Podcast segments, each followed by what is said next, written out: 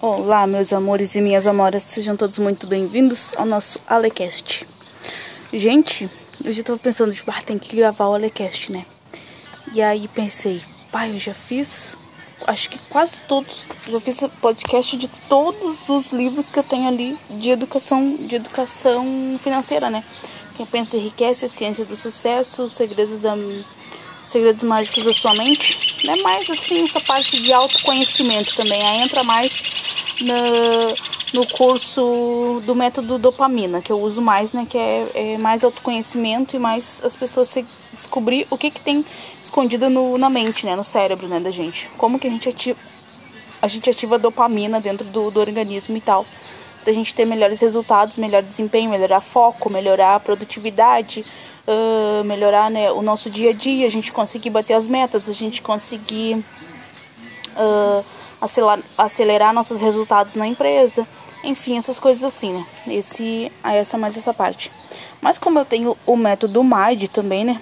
E o método RAD, que é um curso para para homens e mulheres, o método MAD é para mulheres, né? Mulheres amam demais e o método RAD é homens amam demais.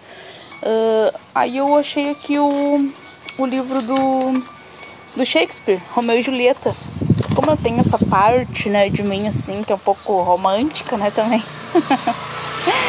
Aí eu pensei, bah, vou gravar um Alecast do livro Romeu, do livro do, da peça de teatro. É um livro né, de, um, de toda peça, toda peça de Romeu e Julieta.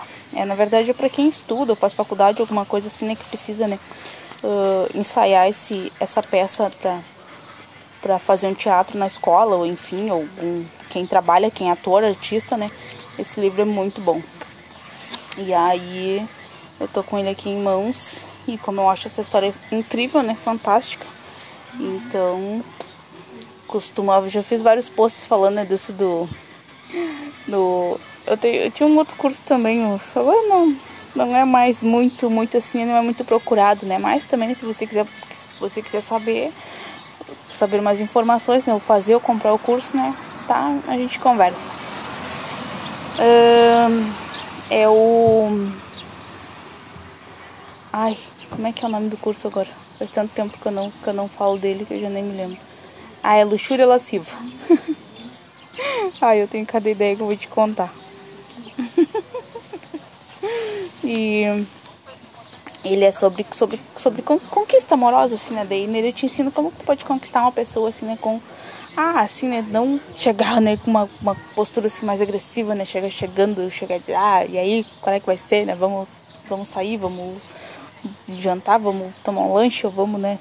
Dar uma volta, né? Não, não é assim, gente. Tem gente que funciona com essas cantadas baratas, né? Mas tem gente que não, né? Quem é mais inteligente, quem é mais, né? Tem um poder aquisitivo mais elevado, tanto homens quanto mulheres, não, não caem nessa, né? Então, aí tem que ter mais um, um refinamento, assim, né? Tem que chegar, né? De uma forma mais, mais poética, assim, né? Mais plausível. Então, né? Então, tem que ter umas, uns umas técnicas, umas ferramentas poderosas que eu te ensino dentro dos meus cursos, né? Então você pode ter mais informações a respeito disso lá no meu Instagram, Alexandra Silva 983. Lá tem a aba de cursos. Hoje eu fiz um post bem legal, fiz uma aba nova lá nos destaques do curso Método MAD. Tá muito legal, então eu te convido você ir lá conhecer. E se você se interessar, se você quiser comprar, você me manda um direct ou comenta lá na minha última publicação. Me marca lá nos stories, eu tiro um, um print lá de alguma foto minha, me marca pra mim te, pra mim te conhecer, pra mim te repostar. Então você dá uma olhadinha lá pra conhecer a minha história. Me conta a sua história também, me manda um direct, me manda um áudio. E a gente vai conversando, a gente vai vendo qual o curso que se encaixa melhor na tua vida, né? Porque agora a gente tá chegando final do, de ano também, chegando Natal, essa época festiva. Para algumas pessoas é festiva, né? Para outras pessoas pode representar tristeza, né? De repente a pessoa perdeu algum ente querido agora recentemente, né? E tem toda essa questão também, ou a pessoa tá querendo viajar, tá querendo planejar as férias, ou começar, né, a escrever as metas do próximo ano. Agora em novembro, já estamos quase entrando em novembro, né? Daqui a pouco a gente, eu, os meus, os meus líderes, os meus mentores, e vou passar para as minhas mentoradas, meus mentorados, meus alunos também, que a gente já começa a se programar para 2022. A gente não espera essa, não, não espera dia 1 de janeiro para escrever as nossas metas. Não, a gente já começa a escrever agora. Em novembro a gente já começa a se programar para o ano de 2022 agora. Então, né, gente, é tudo, tudo muito organizado, tudo muito, né, uh, feito de forma, de uma forma profissional, de uma forma excelente, para que a gente tenha resultados diferentes. Porque como, como Albert Einstein dizia, loucura é você esperar resultados diferentes e fazer sempre a mesma coisa.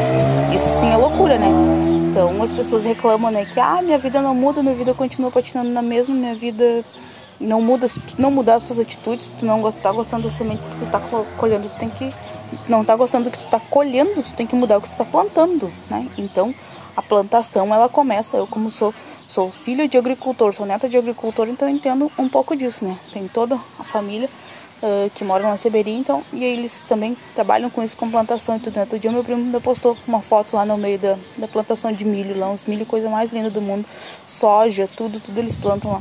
Então, eles têm que, têm que cuidar nessas, a, a, a época de colheita, a época de plantação, cuidar a lua, tem que fazer todo um estudo, né, por trás disso. Então, um, todo um planejamento, toda né, uma estrutura. Então, e assim é na nossa vida.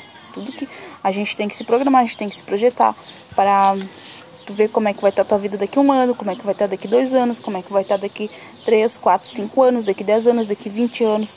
Então, tem que se programar, né? Tem que se organizar. E com poesia fica melhor ainda, né, gente? Então vamos lá. Vamos começar nosso podcast de hoje com o, o poema, esse poema famosíssimo, né, de Romeu e Julieta. Vamos lá. Vou apresentar o autor em primeiro lugar, né? Ó. William Shakespeare. William, William Shakespeare, 1564 a 1616. Foi o, foi o tempo que ele viveu né, aqui na Terra. William Shakespeare nasceu e morreu em Sta Stratford, Stratford, Inglaterra. Poeta, poeta e dramaturgo, é considerado um dos mais importantes autores de todos os tempos. Filho de um rico comerciante, Desde cedo Shakespeare escrevia poemas. Mais tarde associou-se ao Globe Theatre, onde conheceu a plenitude da glória e do sucesso financeiro. Depois de alcançar o triunfo e a fama, retirou-se para uma luxuosa propriedade em sua cidade natal, onde morreu. Deixou um acervo impressionante do qual destacam-se clássicos como Romeu e Julieta, Hamlet, A Megera Domada, O Rei Lear, Macbeth, Otelo, Sonho de uma Noite de Verão, A Tempestade, Ricardo III, Júlio César, Muito Barulho por Nada e etc. Mais uma vasta coleção aí, né, gente? Eu, que mais, que mais me chama a atenção das obras dele é o Romeu e Julieta, né? Depois eu vou me aprofundar mais nas outras, nas outras obras. William Shakespeare nasceu em Stratford upon Avon, Inglaterra, em 23 de abril de 1564, filho de John Shakespeare Mary, e Mary Arden John Shakespeare era um rico comerciante, além de ter ocupado vários cargos na administração da cidade. Mary Arden era oriunda de uma família cultivada.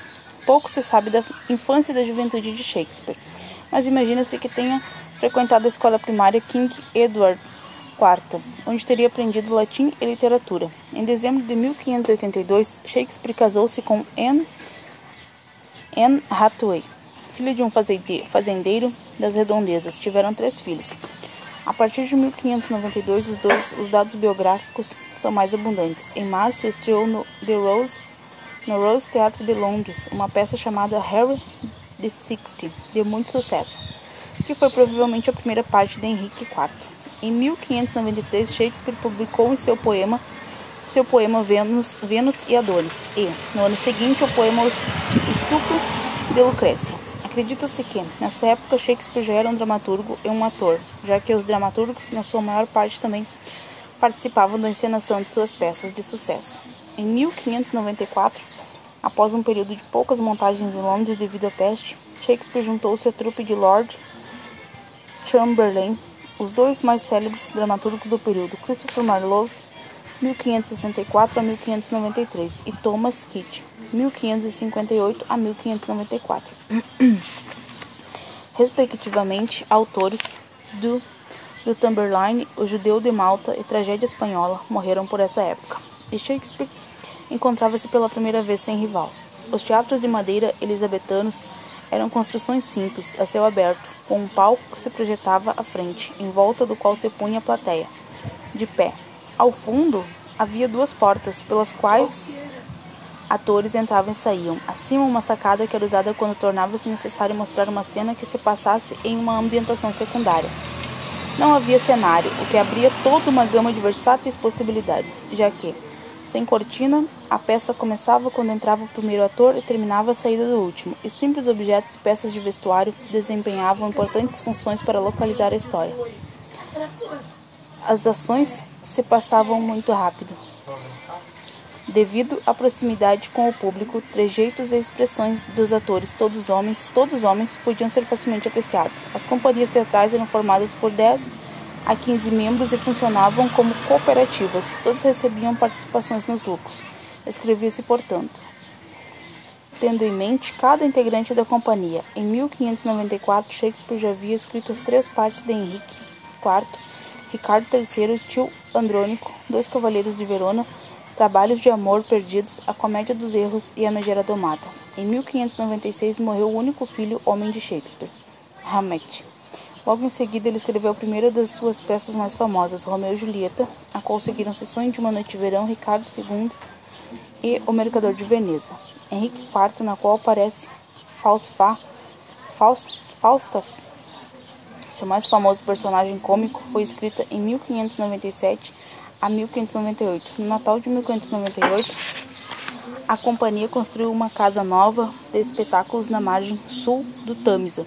Os custos foram divididos pelos diretores da companhia, entre os quais Shakespeare, que provavelmente já tinha alguma fortuna, nascia o Globe Theatre.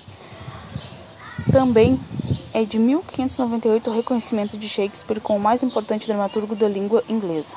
Suas peças, além de atraírem milhares de espectadores para os teatros de madeira, eram impressas e vendidas sob a forma de livro, às vezes até mesmo pirateados. Seguiam-se Henrique V, como Gostais, Júlio César, a primeira das suas tragédias da maturidade, Troilo e Cressida, as alegres matronas de Windsor, Hamlet e Noite de Reis. Shakespeare escreveu a maior parte dos papéis principais de suas tragédias para Richard Burbage, sócio e ator, que primeiro se destacou com Ricardo III. Em março de 1603 morreu a Rainha Elizabeth. A companhia havia encenado diversas peças para ela, mas seu sucessor, o rei James, contratou-se contratou-a em caráter permanente e ela tornou-se conhecida como Kingsmen, Homens do Rei. Eles encenaram diversas vezes na corte e prosperaram financeiramente. Seguiam-se bem até bem seguiram-se bem bem está seguiram-se bem está o que bem acaba e medida seguiram-se bem está o que bem acaba e medida por medida. Suas comédias mais sombrias Otelo, Macbeth, Rei Lear, Antônio Cleópatra e Coriolano a partir de 1601 Shakespeare escreveu menos em 1608, a Kingsman comprou uma segunda casa de espetáculos, um teatro privado em Blackfriars. Nesses teatros privados, as peças eram encenadas em ambientes fechados. O ingresso custava mais do que nas casas públicas de espetáculos, e o público, consequentemente, era mais seleto. Parece ter sido nessa época que Shakespeare aposentou-se dos palcos. Seu nome não aparece nas listas de atores a partir de 1607. Voltou a viver em Stratford, onde era considerado um dos mais ilustres cidadãos. Escreveu então quatro tragicomédias subgênero que começava a ganhar espaço. Péricles, Cimbelino, Conto de Inverno e A Tempestade, sendo que esta última foi encenada na corte em 1611. Shakespeare morreu em Stratford em 23 de abril de 1616. Foi enterrado na parte da igreja reservada ao clero. Escreveu ao todo 38 peças, 154 sonetos e uma variedade de outros poemas. Suas peças destacaram-se pela grandeza poética da linguagem pela profundidade filosófica e pela complexa caracterização dos personagens. É considerado unanima, unanimamente um dos mais importantes autores de todos os tempos.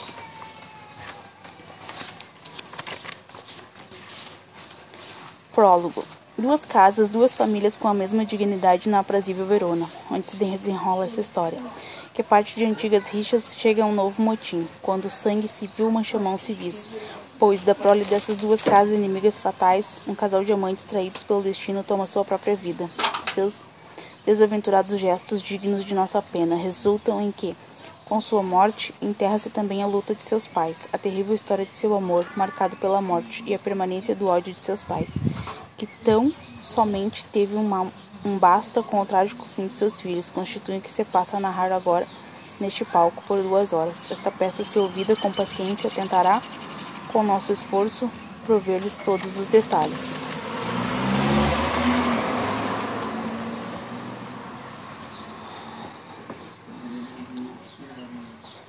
Primeiro ato, cena 1, um local público. Entram Sansão e Gregório armados de espadas e broquéis. Sansão. Digo e repito, Gregório, não podemos levar desaforo para casa. Gregório. Concordo contigo, caso contrário teríamos sangue de barata. Sansão. Quero dizer que se a raiva nos acontece, puxamos da espada. Gregório. Mas enquanto viveres, afasta-te da raiva. Sansão. Se me incomodam, ataco com a maior rapidez.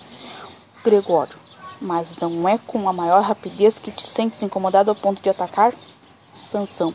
Da casa dos Montecchio, até um cachorro me incomoda. Gregório. Ficar incomodado implica mexer-se e ser valente é enfrentar o inimigo, firme, teso, de pé. Portanto, se ficas incomodado, não ficas parado e foges.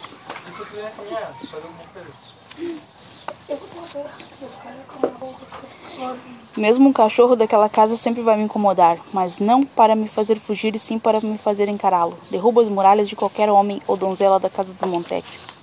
Isso só serve para mostrar como és um fraco, um escravo, pois os mais fracos é que correm para as muralhas.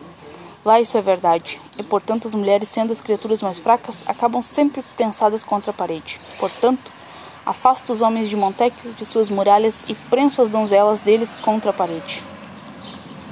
Essa briga é entre nós, entre nossos amos e nós, seus homens. Dá tudo no mesmo e eu vou me, me mostrar um tirano. Depois de haver lutado contra os homens, serei cruel com as donzelas e lhes cortarei as cabeças. Cortarás as cabeças das virgens? Isso, as cabeças das virgens, ou os cabaços das virgens. Podes interpretar isso no sentido que quiseres. Elas é que vão interpretar isso de acordo com o que vão sentir. Pois a mim elas vão sentir quanto eu for capaz de me aguentar teso. E é público e notório que sou um belo exemplar de macho. E ainda bem que de macho humano, pois se fosse de bovino, estarias mais para boi que para touro. Empunha tua ferramenta, aí vem vindo dois casa do Montecchio. Minha arma já está desembanhada. Vai em frente, briga com eles, que te dou cobertura. Como? Viras as costas e foges? Não tenhas medo. Não te deixo só. Não, meu amigo, eu tenho medo sim que me deixe só. Vamos fazer com que a lei fique do nosso lado. Eles que comecem. Vou franzir a testa quando passar por eles e deixar que eles entendam isso como quiserem. Ou como se atreverem. Vou morder meu polegar para eles, o que eles der, o que eles será uma desgraça se eles não reagirem. Entram Abraão e Baltazar. Abraão. O Senhor por um acaso está mordendo o polegar para nós? Sansão. Estou mordendo meu polegar sim. Abraão, e o Senhor por um acaso está mordendo o polegar para nós? Sansão, estaremos com a lei do nosso lado se eu disser que sim? Gregório, não. Sansão, não, Senhor, não estou mordendo o meu polegar para vós, mas estou mordendo o meu polegar. O Senhor está procurando briga? Procurando briga, Senhor? Claro que não. Por quê? Se o Senhor por um acaso estiver procurando briga, sou o homem certo para o Senhor. Sirvo para um homem de seu quilate mas não para um homem de maior quilate. Não, Senhor. Dize que sim, que serves para homem de maior quilate, está chegando um parente de meu amo. Sim, sirvo, sim, Senhor, para homem de maior quilate. Está mentindo. Saque de sua espada, se for homem. Gregório, lembra-te daquele teu golpe que vara o inimigo de lado a lado? Entram em combate. Entra bem volho, bem volho Apartai-vos, seus idiotas, guardai as espadas. Não tendes ideia de que estás fazendo? Com raiva, baixa-lhes as espadas. Entra Teobaldo. Teobaldo. Mas como? Desembainhastes vossas espadas no meio desses fracotes sem culhões? Vira-te, Benvolho, e encara tua morte. Benvolho. Não faço mais que manter a paz. Guarda tua espada, ou então usa para, junto comigo, separar esses homens. Teobaldo. Mas como? espada desembanhada, e me vens falar de paz? Tenho tanto ódio a essa palavra como ao inferno, aos Montecchio e a ti. Defende-te, covarde. Entro em combate. Entram vários homens relacionados às duas famílias e juntam-se à briga. Em seguida, entram cidadãos com pedaços de pau. Cidadão, primeiro cidadão, com pauladas, alarbadas, lâminas de aço militar, atacai, derrotai-os. Abaixo os Capuleto, abaixo os Montecchio. Entra Capuleto de roupão e Lady Capuleto. Capuleto. Que barulho é esse? Dei-me a minha espada mais pesada e rápido. Lady Capuleto. Uma muleta? Uma muleta? Que pedes? Uma espada. Capuleto. Minha espada, repito. O velho Montecchio chegou e brande no ar a sua lâmina a despeito de minha presença. Entra Montecchio e Lady Montecchio. Montecchio. Capuleto, seu vilão, não me segura. Larga-me. Lady Montecchio. Não vais te mover um milímetro na direção de um inimigo. Entra o príncipe com serviçais. Uau. Essa história tá muito boa, né, gente? Deixa eu ver aqui. Ai, meu Deus. Nossa, muito bom. Príncipe. Súditos rebeldes, inimigos da paz, profanadores do aço dessas lâminas manchadas com o sangue de vossos próprios vizinhos, será que eles não me ouvem? Ei, olá, vocês, homens, vocês animais que aplacam o fogo de vossa fúria perniciosa com as fontes púrpuras que brotam de vossas próprias veias, sob pena de tortura, joguem ao chão vossas destem destemperadas armas Soltem-nas de vossas mãos ensanguentadas e ouçam a sentença de vosso irado príncipe. Três lutas civis, nascidas de palavras atiradas ao vento por vocês, velho Capuleto e velho Montecchio, três vezes vieram perturbar a calma de nossas ruas e fizeram com que os mais antigos cidadãos de Verona, vestidos com esses graves adereços que eles caem tão bem, pegassem as armas tão antigas e enferrujadas quanto suas próprias mãos, para despedaçar vosso ódio obsoleto. Se perturbarem a paz de nossas ruas, mais uma vez pagarão com vossas vidas por terem quebrado a quietude. Por ora, dispersai-vos. Você, Capuleto, vem comigo. E você, Montecchio, quero vê-lo hoje à tarde no velho tribunal. Nosso local público de julgamento, para ficar sabendo de minha resolução neste caso.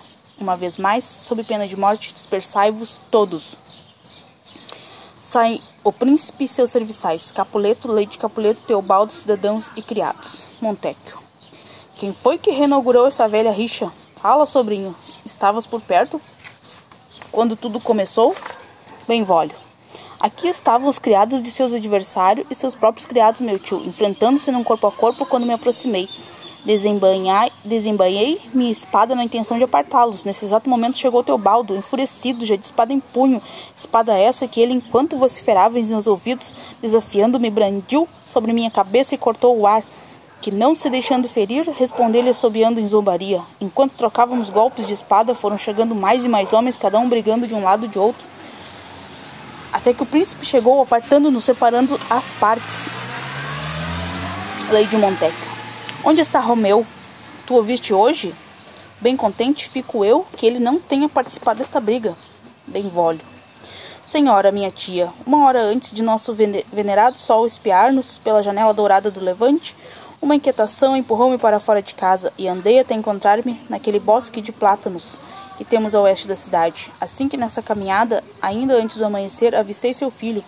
Fui em direção a ele, mas ele havia me visto e escondeu-se no bosque. Eu, comparando os desejos dele com os meus próprios desejos, sabendo que a maioria das pessoas, quanto mais sozinhas estão, mais ocupadas ficam, decidi continuar seguindo meu estado de espírito e desisti de perseguir o dele. Foi com satisfação que deixei de lado quem obviamente me evitou. Ai, gente. Vou. Ai, não sei se eu continuo. Se 23 minutos de. Eu acho que eu vou terminar por aqui, gente. Estou recebendo uma chamada de um amigo muito querido e nós temos que resolver negócios. Deve ser. Deve ser o que eu tô pensando, que eu mandei perguntar para ele outro dia. Assuntos de negócios. Depois que der certo, eu conto pra vocês, tá? E se quiserem saber mais detalhes, gente, vão lá no meu Instagram, me sigam, Alexandra Silva 983. Uhul, tamo junto, é nóis, bora lá, galera. Beijo no coração, amo vocês.